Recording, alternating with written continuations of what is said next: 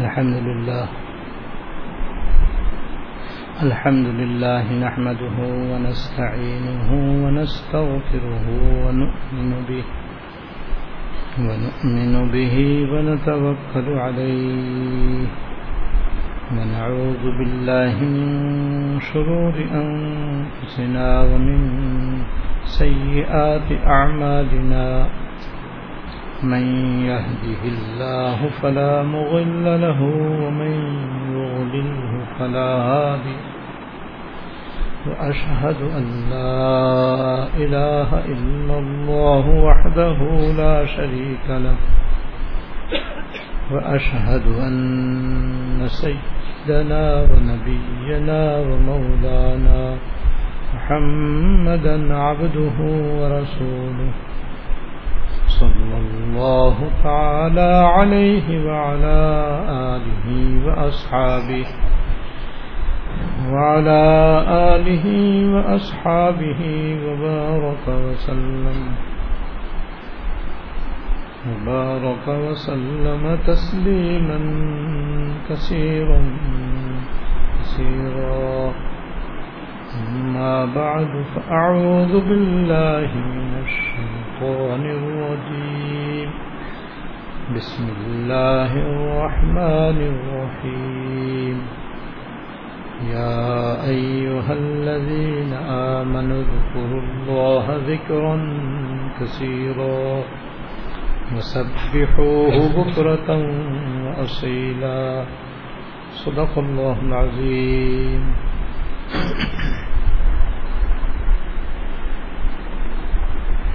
میرے قابل احترام بزرگ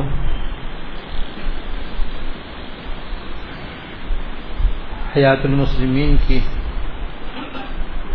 روح نمبر تیرہ کا بیان چل رہا ہے۔ اس روح میں حکیم الامت حضرت مولانا تھانوی رحمۃ اللہ علیہ نے کثرت سے اللہ تعالیٰ کا ذکر کرنے کی اہمیت، عظمت اور فضیلت بیان فرمائی ہے اور قرآن کریم کی تقریباً دس آیات اور سولہ احادیث سے اس کی فضیلت کو ثابت فرمایا ہے۔ اور قرآن و حدیث کے اعمال میں سے یہ ایک بہت ہی کارآمد، بہت ہی زیادہ نافع، بہت ہی زیادہ مفید اور بہت ہی زیادہ باعث اجر و ثواب اور بے انتہا آسان عمل ہے۔ جس کا ہم سب کو پکا عادی بننا چاہیے۔ یہ خلاصہ ہے اس روح اور اس کا طریقہ بھی میں شروع میں بیان کر چکا ہوں کہ کچھ تسبیحات تو ہمیں صبح شام پابندی کے ساتھ پڑھنی چاہیے، جس میں قرآن شریف کی تلاوت بھی باقاعدہ کرنا شامل ہے۔ اور موقع بموقع جو دعائیں سرکار دو عالم صلی اللہ علیہ وسلم نے ارشاد فرمائی ہیں، جن کو مصنون دعائیں کہتے ہیں، وہ دعائیں ہمیں یاد ہونی چاہیے اور اپنے اپنے موقع پر ان کو پڑھنے کی عادت ہونی چاہیے۔ اور تیسرے چلتے پھرتے اٹھتے بیٹھتے کوئی نہ کوئی ذکر زبان پر جاری رکھنا چاہیے۔ بہتر تو یہ کہ دل اور زبان دونوں سے ہو۔ یا دل سے ہو یا پھر زبان سے ہو۔ لیکن بالکل بھی ہماری زبان پر اللہ کا ذکر نہ ہو، یہ بڑی محرومی کی بات ہے اور بڑے خسارے کی بات یہ ہے وہ خلاصہ۔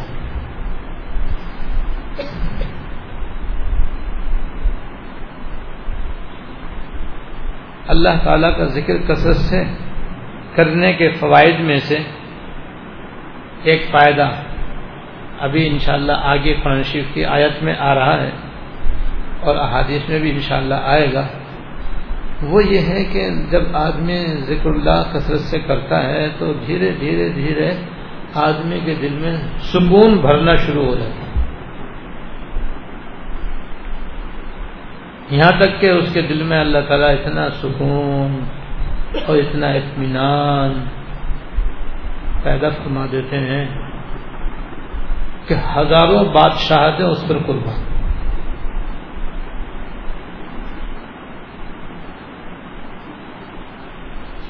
بس واقع وہ اس شعر کا مزاج معلوم ہوتا ہے کہ سینکڑوں غم ہے زمانہ ساز کو، ایک طرح غم ہے تیرے ناساز کو۔ یعنی دنیا والوں کو ہزاروں پریشانیاں، ہزاروں تکلیفیں، ہزاروں غم اور جس کو اللہ تعالیٰ ذکر اللہ کثرت کی سعادت اور دولت عطا فرما دیں اس کے دل سے سارے غم ختم ہو جاتے ہیں، بس آخرت کی فکر رہ جاتی ہے، جو انتہائی محبوب غم ہے۔ یعنی غم تو ہے، لیکن ایسا غم ہے کہ انتہائی محبوب اور دل پسند غم ہے۔ تو اس غم میں تکلیف نہیں ہے۔ راحت ہی راحت ہے۔ سکون ہی سکون ہے، چین ہی چین ہے، راحت ہی راحت ہے آفیت ہی آفیت ہے، کامیابی ہی کامیابی ہے اور نفع ہی نفع۔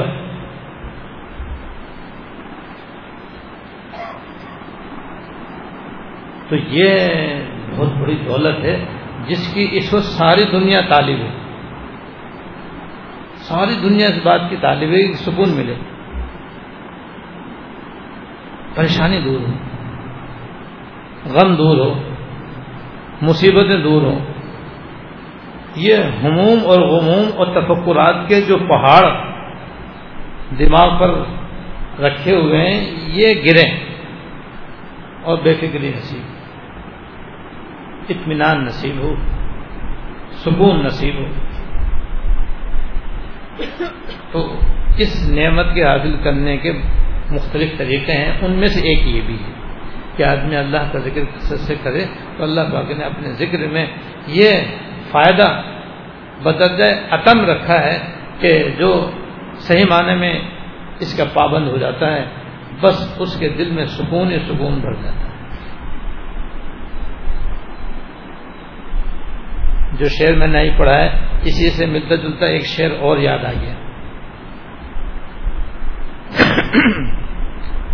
اور یہ حضرت مولانا حکیم محمد اختر صاحب دامت برکاتون کا شعر ہے، مجھے بڑا پسند ہے۔ کہ ہو آزاد فوراً غمے دو جہاں سے، تیرا ذرہ غم اگر ہاتھ آئے۔ ہو آزاد فوراً غمے دو جہاں سے، تیرا ذرہ غم اگر ہاتھ کہ اللہ، اگر آپ کا غم اور آپ کی یاد نصیب آ جائے، تو میں دونوں جہاں کے غم سے بے نیاز ہو جاؤں اور بے فکر ہو جاؤں۔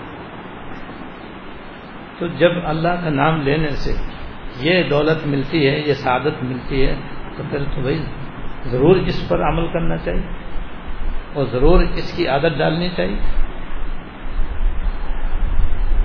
بعض اولیاء اللہ فرماتے ہیں، بعض بزرگان دین فرماتے ہیں کہ ہم کو اللہ تعالیٰ کی اطاعت کی وجہ سے اور اللہ تعالیٰ کا کثرت سے ذکر کرنے کی وجہ سے جو سکون قلب حاصل ہوا ہے اور جو قلبی راحت میسر آئی ہے، اگر یہ بادشاہوں کو معلوم ہو جائے، تو اس کے حاصل کرنے کے لیے لشکر کشی کریں۔ یعنی جیسے وہ دوسرے ملک کو حاصل کرنے کے لیے اور دنیا کی دولت کو حاصل کرنے کے لیے دوسرے ملکوں پر حملہ کرتے ہیں اور حملہ کر کے ان کو فتح کر کے حاصل کرتے ہیں، اس سے کہیں زیادہ وہ اس دولت کے حاصل کرنے کے لیے حملہ کریں۔ کہ ہم جس چیز کے تعلیم ہیں اس کا تو ہمیں ہوا بھی نہیں لگی اور تمہارے دل میں کوٹ کوٹ کر سکون اور چین اور راحت بھری ہوئی ہے، اسی کے تو ہم تعلیم ہیں۔ تو حاصل کرنے کے لیے حملہ کریں، لشکر کشی کریں۔ تو جس چیز کے سارے دنیا کے بادشاہ طالب ہیں، تو سارے دنیا کے پریشان حال لوگ طالب ہیں، تو بھائی وہ تو جہاں حاصل ہوتی ہے، وہاں تو جاتے نہیں۔ جہاں سے وہ نعمت ملتی ہے، وہاں تو جاتے نہیں۔ جہاں نہیں ملتی، وہاں جاتے ہیں۔ یعنی لوگوں نے سمجھ رکھا ہے کہ ہمارے پاس دولت زیادہ ہوگی، مال زیادہ ہوگا۔ ہمارے کارخانے بہت سارے ہوں گے، پلاٹ و زمینیں بہت ساری ہوں گی، اربوں خربوں ہمارے پاس پیسے ہوں گے، تو ہم بڑے سکون سے رہیں گے۔ یہ بالکل غلط ہے۔ یہاں سکون ہے ہی نہیں۔ یہاں تو ہموم ہیں، غموم ہیں، پریشانیاں ہیں، تفکرات ہیں، آفات ہیں، بلیات ہیں، حادثات ہیں سانحات ہیں۔ سکون کا کوئی کھانا نہیں ہے یہ تو جب آئے تو مصیبت، جائے تو مجھے مجھے بھی حسرت۔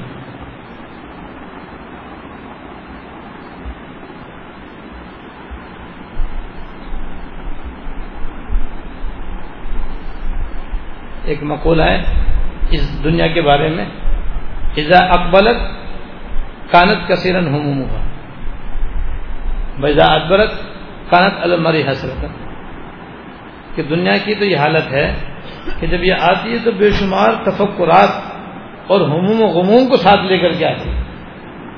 جب دولت آتی ہے تو دولت اکیلی نہیں آتی، اپنے ساتھ بے شمار مسائل لے کر کے آتی جس کو دولت ملتی ہے وہ بیچارہ بے شمار مصیبتوں میں، پریشانیوں میں ہموم و غموم و تفکرات میں مبتلا ہو جاتا ہے۔ دیکھنے میں تو لکھپتی کروڑ پتی ارب پتی نظر آتا ہے، لیکن اس کے دل سے پوچھو کہ کتنا پریشان ہے اور کتنے وہ کیا گرفتار مصیبت۔ اکبرت کانت کانت کثیرن ہموم ہوا۔ دنیا کا حال یہ ہے کہ جب یہ آتی ہے تو بڑے رنج و غم اور مصیبتیں ساتھ لاتی۔ ہیں ویزا اکبرت کانت المری حسرت اور جب دنیا چلی جاتی ہے تو آدمی حسرت کرتا ہوا رہ تو حسرت بھی تو ایک تکلیف ہے۔ اور ہزار پریشانیوں تکلیفوں سے بڑھ کر ہے کہ ہے کچھ نہیں اور رو رہا ہے۔ حاصل کچھ نہیں ہے، جو تھا وہ چلا گیا۔ جانے کے بعد اب رو رہا ہے افسوس کر رہا ہے، غم کر رہا ہے۔ اب حاصل کچھ تو سب لوگ یہ سمجھتے ہیں کہ دنیا جتنی ہمارے پاس آئے گی، ہمارے مسئلے حل ہوں گے، ہمیں سکون ملے گا، ہمیں عزت ملے گی، ہمیں راحت ملے گی، ہم سکون میں آ جائیں گے، ہمارے مسائل ہو جائیں گے۔ غلط ہوتے نہیں۔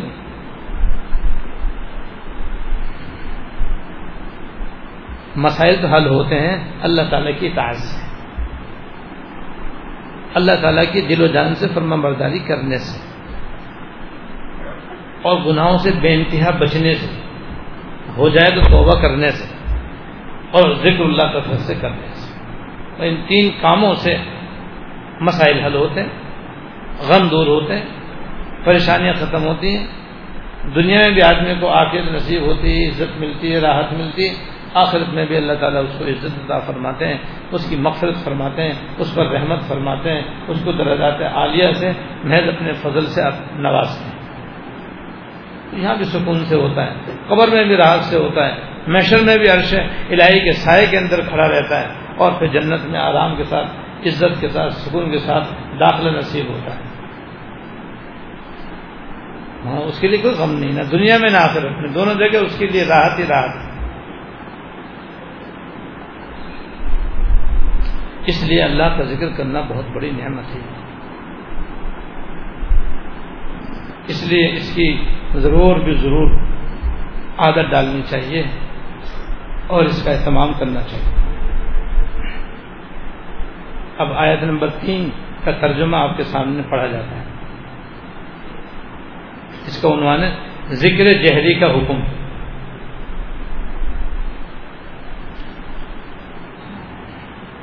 اللہ جل شاہ کا ارشاد ہے، اپنے رب کی یاد کرو۔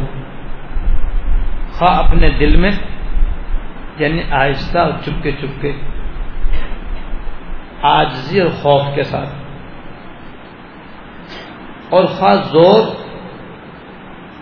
آواز کی نسبت کم آواز کے ساتھ۔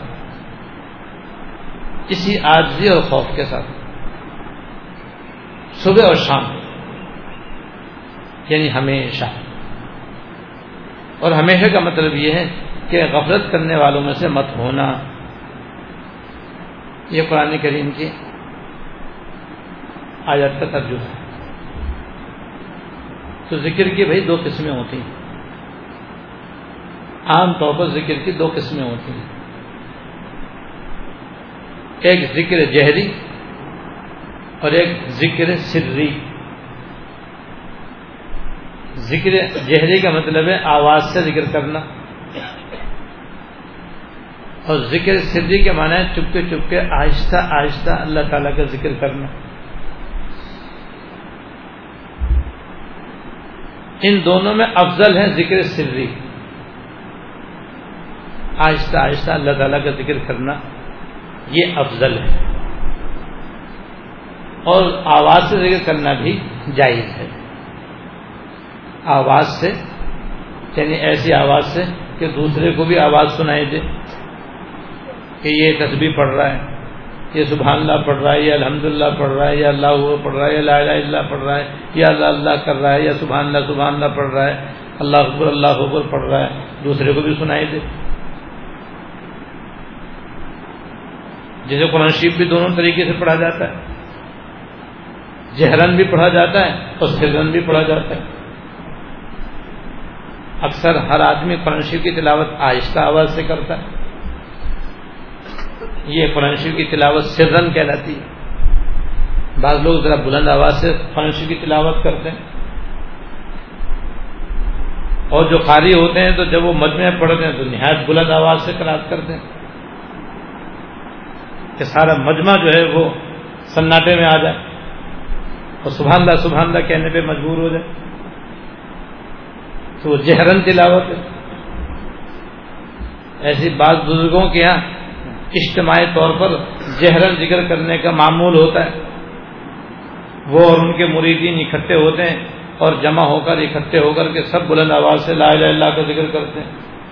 یا اللہ اللہ کا ذکر کرتے ہیں۔ یا اللہ اللہ کا ذکر کرتے ہیں۔ یہ ہوتا ہے جہرن ذکر۔ تو ان میں افضل ذکر جو ہے وہ آہستہ کرنا ہے۔ جسے کہ حدیث میں کہ ایک دفعہ حضور علیہ السلاط والسلام سفر میں تھے اور صحابہ کرام بھی آپ کے ساتھ تھے تو وہ زور زور سے اللہ کا ذکر کرنے لگے۔ اللہ اکبر اللہ اکبر، زور زور سے کہنے لگے۔ اللہ اکبر، کبیرہ زور سے کہنے لگے۔ تو سرکار دو عالم صلی اللہ علیہ وسلم نے فرمایا، ارے بھائی، اپنی جانوں پر رحم کھاؤ۔ آہستہ آہستہ اللہ کا ذکر کرو۔ تم جس ذات کا ذکر کر رہے ہو، وہ سننے والی ہے۔ اور تمہاری شہرت سے زیادہ تمہارے قریب ہے۔ لہذا اپنی جانوں پر نرمی کرو اتنی زور زور سے چلا چلا کر اللہ کا ذکر نہ کرو۔ بات اصل میں یہ ہے کہ زور زور سے ذکر کرنے کا کوئی ثواب نہیں ہے۔ یعنی ایک آدمی سبحان اللہ چپکے چپکے پڑھ رہا ہے۔ اس کے تصویر کا بھی وہی ثواب ہے۔ دوسرا آدمی ذرا زور سے اللہ اللہ سبحان اللہ کی تصویر پڑھ رہا ہے، اس کا بھی وہی ثواب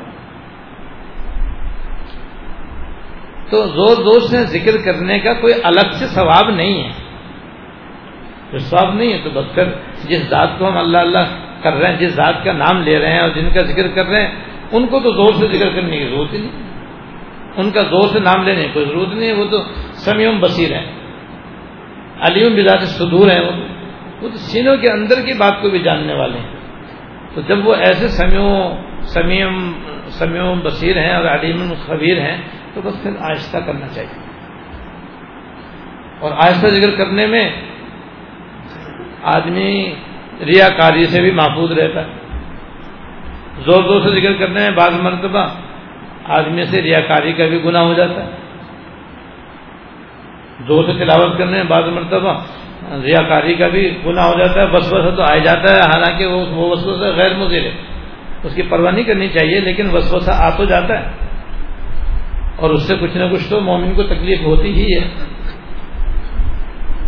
اور چپکے چپکے ذکر کرنے میں نہ ریا کاری کا وسوسہ آتا ہے، نہ انشاءاللہ اس سے ریا کاری ہوگی۔ کیونکہ بس وہ تو اس کے پروردگار کے درمیان بس ایک راز ہے جو دوسرا نہیں جانتا ہے۔ ہم تم ہی بس آگاہ اس رفت خبی سے۔ کسی اور کو یہ راز معلوم نہیں ہے۔ ہم تم ہی بس آگاہ اس رفت خبی سے۔ کسی اور کو یہ راز معلوم نہیں ہے۔ کہ آدمی چپکے چپکے اللہ تعالیٰ کا ذکر کر رہا ہوتا ہے۔ دوسرے سمجھتے ہیں ابھی خاموش بیٹھا۔ لیکن اسے کیا معلوم کہ اندر ہی اندر دل دل میں اللہ تعالیٰ کا ذکر کر رہا ہے یا زبان سے ذکر کر رہا ہے، لیکن آہستہ آہستہ ذکر کر رہا ہے۔ کیا معلوم؟ اللہ تعالیٰ کو معلوم ہے، اس بندے کو معلوم ہے۔ اللہ تعالیٰ کو معلوم ہے کہ یہ مجھے یاد کر رہا ہے اور بندے کو معلوم ہے کہ میں اللہ تعالیٰ کو یاد کر رہا ہوں۔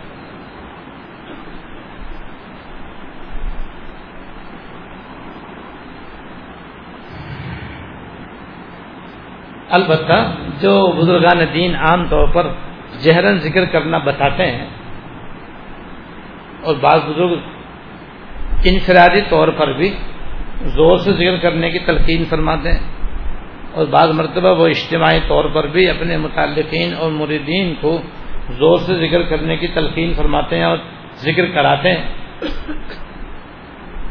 تو اس کا مقصد ہوتا ہے علاج اس کا مقصد ہوتا ہے علاج کرنا۔ اور وہ علاج یہ ہوتا ہے کہ زور سے آواز ذکر کرنے سے، آواز کے ساتھ ذکر کرنے سے دل پر اثر زیادہ ہوتا ہے۔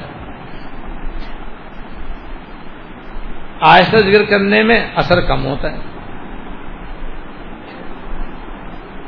بھائی چٹکی، کسی کی چٹکی لے لو اور ایک گھوسا مارو، فرق ہے نہیں دونوں میں۔ چٹکی کے اندر تکلیف کم اور گھوسے میں۔ تکلیف زیادہ ہوگی۔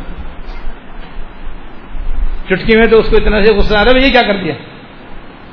اور گھونسا مار دے تو وہ بھی تھپڑ مار دے گا آپ پتہ چل جائے گھونسا مارنے کا کیا فائدہ ہوا۔ اثر اثر کا فرق ہے یہ نا۔ میں ایسے ہی سمجھ لو کہ زور سے ذکر کرنے کا اثر زیادہ ہوتا ہے۔ اس لیے وہ بزرگ جو ہیں وہ زور سے ذکر کراتے ہیں۔ تاکہ جو ان کے متعلقین ہیں ان کے دل پر اثر ہو اور اثر ہونے کے بعد پھر وہ اللہ کا ذکر کرنے کے پابند ہو جائیں۔ بس یہ مقصد۔ یہ نہیں کہ انفرادی طور پر آہستہ ذکر کرنے کا ثواب کم ہے اور زور سے ذکر کرنے کا ثواب زیادہ ہے یا اجتماعی طور پر بلند آواز سے ذکر کرنے کا ثواب زیادہ ہے، یہ بات ہے اس کو ذہن میں اچھی طرح بٹھا لینا چاہیے۔ اور پھر حضرات علماء کرام نے چاہے وہ متقدمین میں سے ہوں یا متاثرین میں سے، ان سب نے زور سے ذکر کرنے کے ساتھ یہ شرط لگائی ہے کہ زور سے ذکر کرنے کے ساتھ ساتھ یہ ضروری ہے کہ اس کے بلند آواز کے ساتھ ذکر کرنے سے کسی دوسرے کے ذکر میں خلل نہ آئے، دوسرے کی دعا میں خلل نہ آئے، دوسرے کی تلاوت میں خلل نہ آئے۔ دوسرے کی عبادت میں خلل نہ آئے، دوسرے کی نیند میں خلل نہ آئے، دوسرے کے آرام میں خلل نہ آئے، یہ شرط ہے۔ اب کوئی اپنے گھر میں ذکر اللہ زور سے کرنے لگے کیونکہ پیر صاحب نے بتایا۔ اب جناب رات کو تین بجے اٹھ کر کے ذکر کر رہا ہے اور سارے بیوی بچے جناب اس کے شور سے اٹھ کر کے بھیجیں گے بہو کیا ہو گیا؟ بہو کیا ہو گیا؟ آج تک تو کوئی فجر کی نماز پڑھی نہیں، آج تین بجے کیا ہو گیا؟ تو ان کو اپنے ذکر کی آواز سے بلا وجہ جگانا، ان کی نیند خراب کرنا، یہ حرام ہے۔ یہ ناجائز ہے بالکل۔ اگر ایسے زور سے ذکر کرنا ہے تو دوسرے کمرے میں جایا کرو۔ ایسی بعض لوگ مسجد میں اجتماعی ذکر کرتے ہیں۔ اور حال یہ ہوتا ہے، کوئی سنت پڑھ رہا ہے، کوئی تصویر پڑھ رہا ہے، کوئی دعا کر رہا ہے۔ خاص طور سے رمضان شریف میں اکثر موتقفین بھی ہوتے ہیں۔ کوئی بیچارہ سو رہا ہے، کوئی کھا رہا ہے، کوئی پی رہا ہے، کوئی کسی سے بات کر رہا ہے، اور ان حضرت کو اپنے جوش آیا ہوا ہے زور سے ذکر کرنے کا۔ اب یہ دھما دھم مست کلندر زور زور سے ذکر کرنے میں لگے ہوئے ہیں پرواہی نہیں دوسروں کی ان کو کیا ہو رہا ہے۔ بالکل نہ جائے اس طرح سے بلند آواز سے ذکر کرنا۔ کیونکہ دوسروں کو ستانا ہے تو۔ آپ کا ذکر تو نفل کے درجے میں، دوسروں کو ستانا حرام کے درجے میں۔ تو حرام سے بچنا ضروری ہے نفل کے مقابلے میں یہ نفل پر عمل کرنا ضروری ہے، چاہے حرام کا ارتکاب ہو۔ اس لیے اس کے اندر یہ بھی ضروری ہے، کسی کو تکلیف نہ ہو، کسی کے آرام میں خلل نہ ہو۔ یہ تلاوت کا بھی حکم ہے، یہ دوسرے عبادتوں کا بھی حکم ہے کہ آپ کی اس عبادت کی وجہ سے کسی دوسرے کو کوئی تکلیف نہ پہنچے۔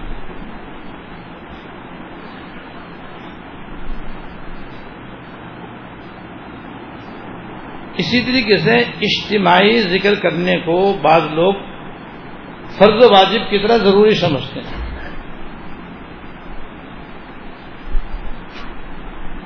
اور بعض بزرگوں کے یہاں اور بعض سلسلوں میں آج کل یہ دیکھا جاتا ہے کہ بس اصلاح نام ہے صرف اور صرف اجتماعی طور پر بلند آواز سے ذکر کرنے کا بس۔ بس ہفتے میں، پندرہ دن میں ان کے مریدین اپنے پیر صاحب کے پاس جمع ہوتے ہیں اور پیر صاحب ان سب کو اکٹھا کرتے ہیں، اکٹھا کر کے باواز بلند ذکر ہوتا ہے بس۔ اس میں ان کے پیر صاحب سب کے دلوں کو توجہ دیتے ہیں، اس توجہ کی وجہ سے دلوں پر خاص اثر ہوتا ہے اور اس کی وجہ سے ان کو ذکر کرنے میں آسانی ہوتی ہے اور بس وہ ذکر کر کے آ جاتے ہیں، بس اللہ اللہ خیر، صلی اللہ علیہ، نہ کرنا، نہ ڈرنا یعنی اصلاح نفس صرف اس کا نام رکھا ہوا ہے کہ جاؤ پیر صاحب کے پاس بیٹھو اور پیر صاحب توجہ دیں گے اور پھر کچھ ذکر کرائیں گے اور وہ باواز بلند ذکر ہوگا اور دل پہ ان کی توجہ ہوگی اور بس ہماری اصلاح ہوگی۔ اس کے بعد وہ مرید بھی اپنے گھر جا کر کے بس وہ جس طرح پیر صاحب نے ذکر کرایا تھا، بس اسی طرح دل میں کسی وقت اللہ اللہ کر لیتے ہیں یا ہر نماز کے بعد ذکر کر لیتے ہیں۔ اسی پر وہ اکتفا کرتے ہیں، آگے کچھ نہیں کرتے۔ اپنے اخلاق، اعمال کی اصلاح اور درستی، اپنی معاشرت کی اصلاح اور درستی، معاملات کو صحیح کرنا اور شریعت کے مطابق کرنے کا اہتمام، اپنے اندر اچھے اخلاق پیدا کرنے کی کوشش، بد اخلاقیاں دور کرنے کا اہتمام، یہ کچھ نہیں۔ اس کو کچھ نہیں سمجھا جاتا۔ بس جو کچھ بھی ہے وہ سب اول تاخیر بس ذکر کا اہتمام ہے بس۔ تو پہلے میں بتا چکا ہوں، سارا ذکر مل کر کے نفل کے درجے میں تو بھائی شریعت تو صرف دو نفل پڑھنے کا نام نہیں ہے۔ دو نفل کے علاوہ پھر سنت غیر موقع بھی ہیں، سنت موقع بھی ہیں، فرائض بھی ہیں، واجبات بھی ہیں۔ فرائض بھی ہیں، پھر یہ سارے فرائض واجبات عقائد میں بھی ہیں، عبادات میں بھی ہیں، معاملات میں بھی ہیں، معاشرت میں بھی ہیں، اخلاق میں بھی ہیں۔ سارا دین جو پیدائش سے لے کر کے موت تک انسان کی زندگی کے ہر شعبے کے اندر پایا جاتا ہے، اس کی پاسداری یہ ہے اصل دین تو۔ اصلاح تو اس کا نام ہے۔ اللہ والوں کے پاس جانے کا مطلب یہ ہوتا ہے کہ میری پوری زندگی سنت کے سانچے میں ڈھل جائے، شریعت کی تابع ہو جائے۔ گھر میں رہوں تو گھر کے والوں کے حقوق ادا کروں، دکان پر رہوں تو دکان والوں کے حقوق ادا کروں رشتے داروں میں ہوں تو ان کے حقوق ادا کروں، بازار میں ہوں تو ان کے حقوق ادا کروں۔ سب جگہ اللہ تعالیٰ کے احکام ہیں، فرائض و واجبات ہیں اور جو حرام و ناجائز امور ان سب جگہ میں ہیں، ان سے اپنے آپ کو بچاؤ۔ یہ ہے اصل اصلاح۔ اس کا نام ہے اصل میں تربیت۔ اس کا نام ہے تزکیہ نفس۔ با سلسلوں میں اس کا نام و نشانی نہیں۔ تو اس غلط فہمیوں کو بھائی اپنے ذہنوں سے نکالنا چاہیے ہم۔ اس کے اپنے ذہنوں سے اس بات کو نکالنا چاہیے۔ اس مقصد اصلی کے اندر اللہ کا ذکر بے انتہا مفید اور بہت ہی زیادہ نافع اور معاون اور مددگار ہے۔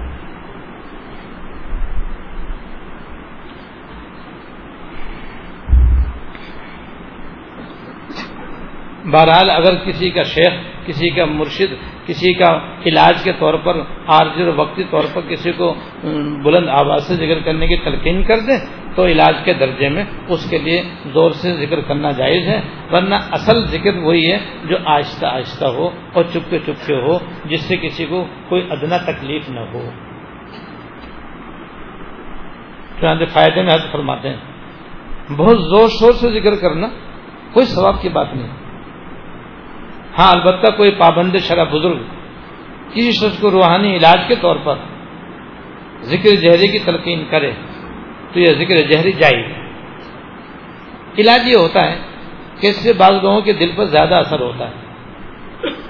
البتہ ذکر جہری کے یہ خیال رکھے کہ اس سے کسی کی نیند یا عبادت میں خلل واقع نہ ہو، ورنہ گناہ ہوگا۔ اس کے بعد آیت نمبر چار۔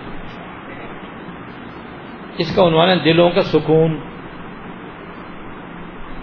یعنی اللہ کا ذکر کرنے سے دل کو سکون ملتا ہے۔ ارشاد باری تعالیٰ ہے۔ جن لوگوں کو اللہ تعالیٰ اپنی طرف رسائی عطا فرماتے ہیں۔ یہ وہ لوگ ہیں جو ایمان لائے۔ اور اللہ تعالی کے ذکر سے ان کے دلوں کو اطمینان ہوتا ہے۔ اللہ جین امن متت مین قلوب بذکر اللہ یہ وہ لوگ ہیں جو ایمان لائے اور اللہ تعالی کے ذکر سے ان کے دلوں کو اطمینان حاصل ہوتا ہے. اللہ بذکر اللہ تطمئن القلوب خبردار. اللہ کے ذکر میں ایسی خاصیت ہے کہ اس سے دلوں کو سکون ہو جاتا ہے. اسی طرح، اس طرح اس طرح کہ ذکر اللہ سے اللہ تعالیٰ اور بندے کے درمیان تعلق بڑھ جاتا ہے اور اطمینان کی جڑ یہی تعلق ہے۔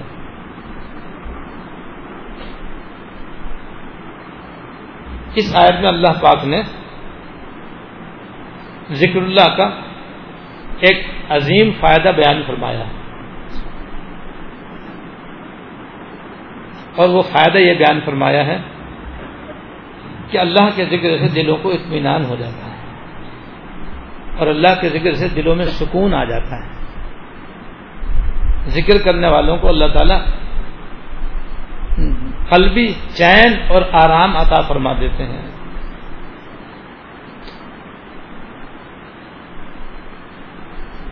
اور حضرت نے اس کی وجہ یہ بیان فرمائی ہے کہ جب بندہ اللہ تعالیٰ کا ذکر کرتا ہے نا، تو جس طرح وہ ذکر اللہ تعالیٰ کی توفیق سے کرتا ہے، اللہ تعالیٰ چاہتے ہیں کہ میرا بندہ میرا نام لے۔ تو پھر بندہ اللہ تعالیٰ کا نام لینے لگتا ہے۔ ایسے پہلے اللہ پاک اپنے بندے سے محبت فرماتا ہے۔ اس محبت کے نتیجے میں اس کو اپنے نام لینے کی توفیق دیتا ہے۔ پھر بندہ اللہ تعالیٰ کا نام لیتا ہے۔ اس کے نتیجے میں اس کے دل میں اللہ تعالیٰ کی محبت اور بڑھ جاتی ہے۔ اور جیسے جیسے محبت بڑھتی ہے ویسے ویسے اس کے رنج و غم ختم ہونے شروع ہو جاتے ہیں اور اس کے سارے غموم و غموم اور رنج و غم کا خاتمہ ہو جاتا ہے اور اس کے دل کے اندر اللہ تعالیٰ کی ایسی محبت بھر جاتی ہے کہ نکل جائے دم تیرے قدموں کے نیچے۔ یہی دل کی حسرت، یہی آرزو ہے۔ دم نکلنے کا مطلب یہ کہ بس اب جو آپ حکم فرمائیں گے، بندہ آ جائے۔ ساری دنیا مجھے اس کے خلاف کہے تو مجھے اس کی پرواہ نہیں ہے۔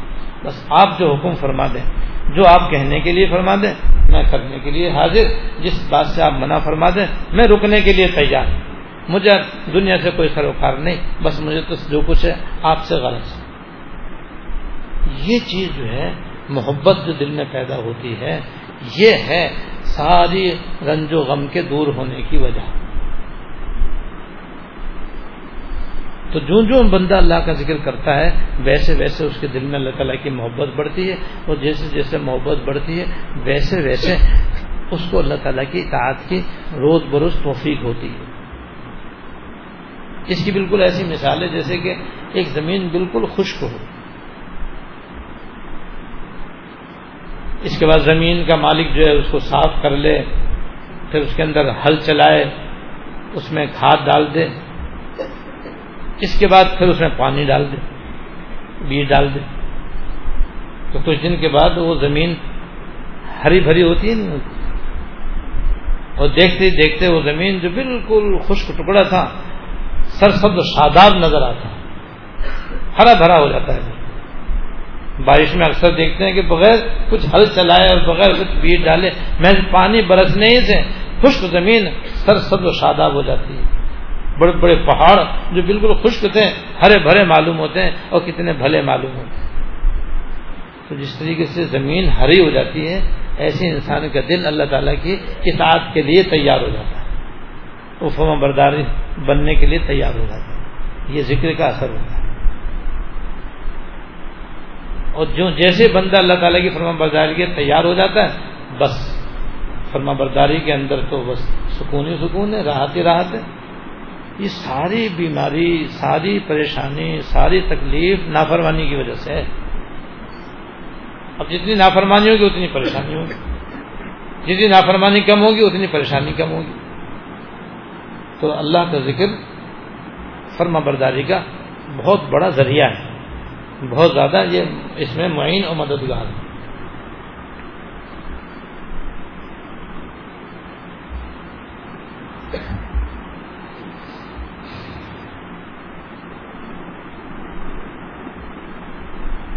ایک شعر ہے جی ڈھونڈتا ہے، پھر وہی فرصت کے رات دن بیٹھے رہیں تصور جانا کیے؟ ہوئے جی ڈھونڈتا ہے، پھر وہی فرصت کے رات دن بیٹھے رہیں تصور جانا کیے ہوئے؟ وادی میں آبشار میں، جنگل میں کو حسار میں، مجھ کو تھی تلاش وادی میں آبشار میں، جنگل میں کو حسار میں، مجھ کو تھی تلاش اے عشق کہیں لے چل، یہ دیر و حرم چھوڑے اے عشق کہیں لے چل، یہ دیر و حرم چھوڑے ان دونوں مکانوں میں جھگڑا نظر آتا ہے۔ نہ شبد نصیب دشمن، کہ شبد ہلاکت وسط سر دوستاں سلامت، کہ تو خنجر آزما نہ شبد نصیب دشمن، کہ شبد ہلاکت وسط دشمن کو بھی یہ بات نصیب نہ ہو کہ میرے محبوب، آپ کی تلوار اس کے اوپر چلے۔ نہ شبد نصیب دشمن کہ شبد ہلاکت وسط کہ آپ کی تلوار سے وہ ہلاک ہو، مجھے یہ گوارا نہیں ہے۔ سر دوستاں، سلامت۔ آپ کے عاشقوں کے سر سلامت ہیں۔ اگر تلوار کی دھار دیکھنی ہے تو ان پہ چلا کے دیکھ لیجیے آئے نہ شبد نصیب دشمن کہ شبد ہلاکت ہے بس سر دوستاں، سلامت۔ کہ تو خنجر آزمائے سبحان تو جان دینے کے لیے تیار ہوتا ہے بھائی، وہ تو اپنا تو اس نے کچھ رکھا ہی نہیں۔ جیسے میں نے ابھی سنایا تھا کہ نکل جائے دم تیرے قدموں کے نیچے۔ یہی دل کی حسرت، یہی آرزو۔ یہ باتیں نصیب ہوتی ہیں کثرت ذکر اللہ سے اور بکثرت اللہ تعالیٰ کی تابے داری کرنے سے۔ اور بکثرت گناہوں کے ساتھ گناہوں سے پرہیز کرنے سے۔ جب گناہوں سے پرہیز کرتا ہے، فرما برداری خوب کرتا ہے، اللہ کا ذکر کثرت سے کرتا ہے، تو اس کے دل میں اس طرح اللہ تعالیٰ کی محبت جوش مارنے لگتی ہے۔ اور محبت میں آدمی کوئی غم غم نہیں رہتا۔ محبت میں کوئی غم غم نہیں رہتا۔ بلکہ وہ غم بھی محبوب ہو جاتا ہے۔ وہ غم بھی محبوب ہو جاتا ہے۔ اور جب غم محبوب ہو گیا تو بتاؤ پریشانی کہاں رہے گی؟ حضرت خانی رحمۃ اللہ علیہ اس کی ایک مثال اپنے مواعظ میں بکثرت بیان فرماتے ہیں کہ ایک عاشق اپنے محبوب کی تلاش میں تھا۔ رات دن ڈھونڈتا رہتا تھا، تلاش کرتا رہتا تھا، پریشان رہتا تھا، کب میرا محبوب مجھے ملے تو میں ان سے ملوں، ان کی خدمت کروں۔ ان کے ہاتھ چوموں، ان کی خدمت کروں۔ اب ایک دن وہ کھڑا تھا کہ اچانک کسی نے پیچھے سے آ کر کولی بھر لی۔ یعنی پیچھے سے آ کر کے اس کے ہاتھوں پر آنکھ، اس کے آنکھوں پر ہاتھ رکھا اور اس کو جناب چاروں طرف سے دونوں ہاتھوں سے پکڑا اور بھیجنا شروع کر دیا۔ اتنی زور سے بھیجا کہ اس کا دم گھٹنے لگا۔ میرے کون ہے؟ کم بخت مجھے اتنی زور سے بھیج دیا میرا دم نکل رہا ہے۔ چھوڑ جلدی سے، کون ہے؟ کون ہے؟ تو اچانک اس نے نام لے دیا، میں وہی تو ہوں جس کی تلاش میں تو گھوم رہا ہے۔ ہمارا جب وہی نام سنے گا کہ میرا محبوب ہے جس کی تلاش میں، کہ ذرا اور زور سے دبائی ہو مجھے تو بڑا مزہ آ رہا کیوں بھائی؟ ابھی تو وہ کوسلا تھا۔ کہ کیوں کون ہے مجھے دبا دیا میرا کلیجا منہ کو آ گیا، مر رہا ہوں میں، چھوڑ مجھے جلدی سے۔ اب کہہ رہا نہیں، مجھے مزہ آ رہا۔ کیوں؟ محبت کی وجہ سے یہ مزہ آ رہا ہے۔ کیوں؟ اس کی تلاش میں تھا نا، تو وہ جو مل گیا اور اس نے جناب اس کو اپنے اس کا کمر اپنے سینے سے لے کر بھیجنے شروع کر مزہ آ رہا ہے۔ اس لیے اسی کی تلاش میں تو تھا وہ۔ تو یہ فرق ہوتا ہے کہ پھر جو مصیبت یہ مطلب نہیں ہے کہ مصیبتیں آنی بند ہو جائیں گی، تکلیفیں آنی بند ہو جائیں گی پریشانیاں آنی بند ہو جائیں گی، ہم ہم جاتے رہیں گے، وہ نہیں ختم ہوتے۔ یہ تو دنیا میں جب تک ہیں تو یہ ساری مصیبتیں ساتھ ساتھ ہیں۔ جتنا نیک ہوگا اتنی زیادہ مصیبتیں اس پر آئیں گی۔ یہ تو آتی ہے سب کے ساتھ بھائی۔ مگر یہ کیا ہوتی ہے سارے گلاب جامن بن جاتے ہیں۔ لڈو برفی بن جاتی ہیں ساری۔ یا یوں سمجھ لو کہ وہ ایک سانپ ہوتا ہے، اصلی ایک ہوتا ہے نکلی تو بعض دفعہ نقلی سانپ زیادہ خوفناک لگتا ہے اصلی سانپ کے مقابلے میں۔ لیکن اگر ابھی تو سانپ کا بچہ بھی یہاں آ جائے تو سارے بھاگ جائیں۔ اور نقلی سانپ سب کے ہاتھ میں ہو تو سب بے فکر بیٹھے تھے تو ہے تو دونوں سانپ، مگر سانپ سانپ میں فرق ہو گیا نہیں، ہو گیا کہ اصلی سانپ کا بچہ سب کو بھگا دے۔ اور نقلی سانپ اگر اصل سے بڑا ہو تو سارے کے سارے بے خوف بیٹھے اب کوئی ڈر نہیں، کوئی خوف نہیں، سب جانتے ہیں کہ ابھی تو کاغذ کا اس میں کیا رکھا ہے۔ اس کی آنکھیں تو بڑی موٹی موٹی ہیں، مگر اندر کچھ نہیں۔ زبان تو بڑی لال لال نکال رہا ہے سانپ، لیکن زہر نام کر بھی نہیں ہے اس کو تو میں ایک دفعہ یوں موڑوں گا تو ختم۔ جیسے یہ سانپ اب کچھ نہیں کر رہا، ایسی اللہ والوں کی یہ ہموم، غموم، رنج و غم، پریشانیاں آتی ہیں، مگر کاغذ کی ہوتی ہیں۔ کتنا فرق ہو گیا دیکھو۔ یہ ہے اللہ تعالیٰ کی فرما برداری اور اللہ کا ذکر کثرت سے کرنے کا فائدہ۔ اللہ پاک ہمیں اس فائدے کو لینے کی توفیق دے۔ تو اس آیت میں اللہ پاک نے فرمایا کہ اللہ جن امن ہو تو تمن قلوب ذکر اللہ۔ جو لوگ ایمان لائے ہیں، اللہ کے ذکر سے ان کے دلوں کو اطمینان حاصل ہوتا ہے۔ اللہ کے ذکر اللہ تمن القلوب۔ خبردار، اللہ کے ذکر سے دلوں کو اطمینان ہوتا ہے۔ لیکن ایک بات سمجھنے کی ضرورت ہے یہاں پر۔ وہ یہ کہ اس ذکر سے دل کو سکون ہوتا ہے جو صرف اللہ تعالی کی رضا کے لیے کیا جاتا ہے۔ اور شریعت کے مطابق کیا جاتا شیخ کی ہدایات کے مطابق کیا جاتا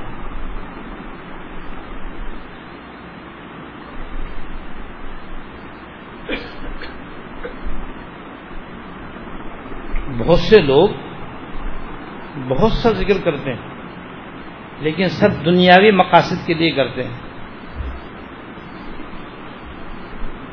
کوئی اپنے کاروبار چمکانے کے لیے اللہ کا ذکر کرتا ہے، کوئی اپنی شادی اور بیاہ کے لیے اللہ کا ذکر کرتا ہے۔ کوئی اپنی بیماریوں کے علاج کے لیے ذکر اللہ کرتا ہے۔ کوئی مقدمے میں کامیابی کے لیے کثرت سے اللہ کا ذکر کرتا ہے؟ سب کے وظیفے مقرر ہیں بھائی، فلاں کام کرو گے، یہ اتنا پڑھو گے تو تمہارا مقدمہ مقدمے میں تم جیت جاؤ گے، اتنا ذکر کرو گے تو تمہاری شادی ہو جائے گی، اتنا ذکر کرو گے تو فلاں کام ہو جائے گا، فلاں کام ہو جائے گا، فلاں کام ہو جائے گا۔ خاص طور سے لوگ اپنی معاشی تنگی دور کرنے کے لیے بھی بہت سے اذکار کا معمول بناتے ہیں۔ اور فینرسی جائز ہے کوئی حرج نہیں ہے اس کے اندر۔ اگر جائز طریقے سے کیا جائے، جائز حدود میں کیا جائے تو کوئی حرج نہیں ہے۔ لیکن یاد رکھو، اس کا ثواب بھی کوئی نہیں ہے۔ ثواب کوئی نہیں ہے۔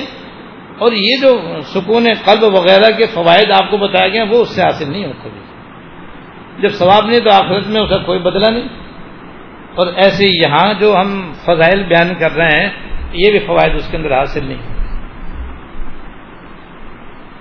یہ فوائد جو یہاں بیان کیے جا رہے ہیں، جس میں سر فہرست آج کی اس آیت میں سکون قلب کا فائدہ بتایا گیا ہے، یہ اس ذکر سے حاصل ہوتا ہے جو اللہ تعالی کی رضا کے لیے کیا جائے اور سنت کے مطابق کیا جائے۔ سنت کے مطابق کیا جائے، جس میں ایک مطلب یہ بھی جو اوپر بیان ہو گیا کہ اس کے اس ذکر سے دوسروں کو تکلیف نہ پہنچے۔ کسی کی عبادت میں خلل نہ آئے۔ گھر والوں کو پریشانی نہ ہو، کسی کی حق تلفی نہ ہو کسی کے ساتھ ذاتی اور ظلم نہ ہو، کسی کو ستانا، پریشان کرنا اس کے اندر نہ ہو۔ اور اس کے اندر پھر ایک بہتر صورت یہ ہے، اور بہتر بات یہ ہے کہ پھر کسی اللہ والے متبع سنت، متبع شہد بزرگ کی رہنمائی میں ہو، تو پھر زیادہ فائدہ ہو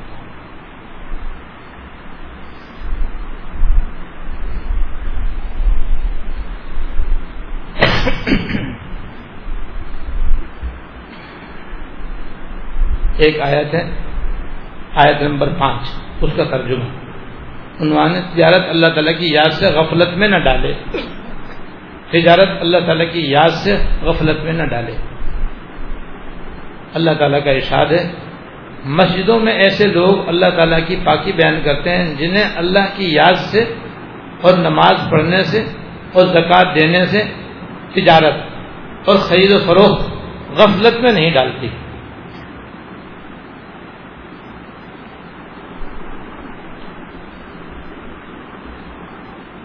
یعنی اللہ تعالیٰ کا ذکر بندے کو ہر حال میں کرنا چاہیے چاہے وہ تاجر ہو، چاہے وہ ملازم ہو، چاہے وہ زمیندار ہو، یا دنیا کسی جائز اور حلال کام میں مشغول ہو، یہ سارے کام بھی اس کو اللہ تعالیٰ کی یاد سے غافل کرنے والے نہیں ہونے چاہیے۔ آج کل یہ بہانہ عام طور پر عام لوگوں کی طرف سے پیش آتا ہے، سب فرصت نہیں ملتی ہم اللہ کا ذکر کیسے کریں؟